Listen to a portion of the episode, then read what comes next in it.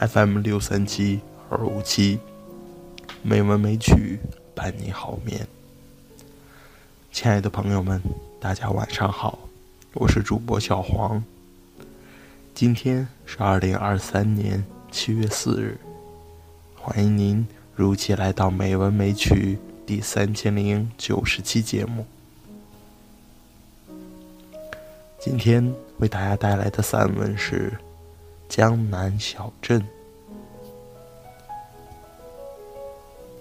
我一直想写一写《江南小镇》这个题目，但又难于下笔。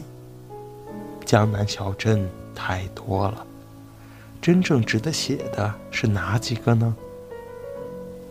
拆散了看。哪一个都构不成一种独立的历史名胜，能说的话并不太多。然而，如果把它们全部躲开了，那就是躲开了一种再亲见不过的人文文化，躲开了一种把自然与人情搭建的无比巧妙的生态环境。躲开了无数中国文人心底的思念与期盼，躲开了人生苦旅的起点和终点，实在是不应该的。我到过的江南小镇很多，闭眼就能想见。穿镇而过的狭窄河道，一座座。雕刻精致的石桥，傍河而筑的民居，民居楼底下就是水。石阶的泵头从楼板下一级伸出来，女人正在泵头上换洗。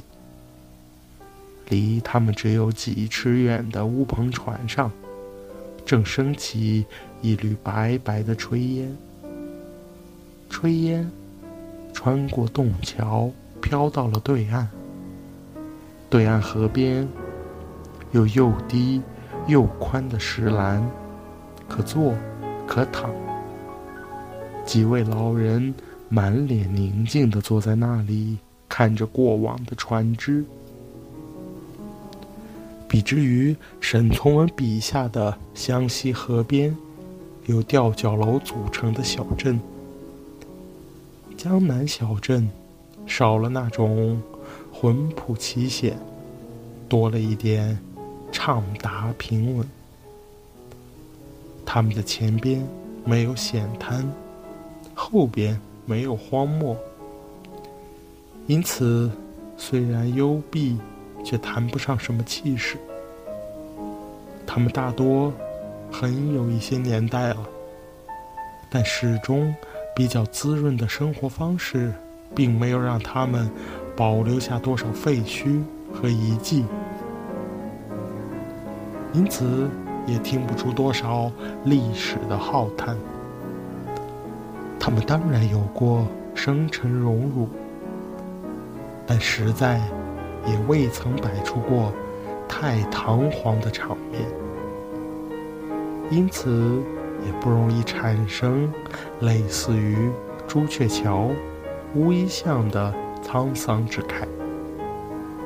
总之，他们的历史路程和现实风貌，都显得平实而耐久，狭窄而悠长，就像经纬着他们的条条石板街道。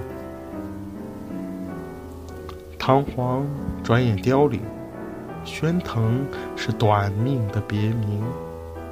想来想去，没有比江南小镇更足以成为一种淡泊而安宁的生活表征的了。中国文人中，很有一批人在入世受挫之后，逃于佛道，但真正投身寺庙道观的。并不太多，而结庐荒山、独钓寒江，毕竟会带来基本生活上的一系列麻烦。大隐隐于市。最佳的隐潜方式，莫过于躲在江南小镇之中了。与显赫对峙是常态，与官场对峙的是平民。比山林间的缩草茂树更有隐蔽力的，是消失在某个小镇的平民百姓常态生活中。山林间的隐蔽还保留和标榜着一种孤傲，而孤傲的隐蔽终究是不诚恳的。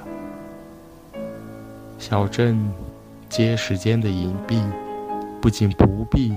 故意的折磨和摧残生命，反而可以把日子过得十分舒适，让生命愈贴在既清静又方便的角落，几乎能够把自身由外到里融化掉，因此也就成了隐蔽的最高形态。说隐蔽，也许过于狭隘了。反正，在我的心中，小桥流水人家，纯鲈之思，都是一种宗教性的人生哲学的生态意象。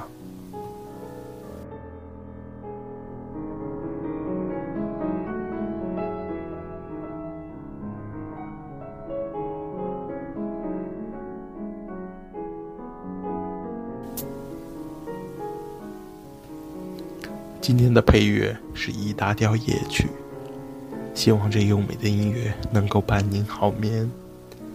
今天的节目就到这里了，感谢您的收听，亲爱的朋友们，大家晚安。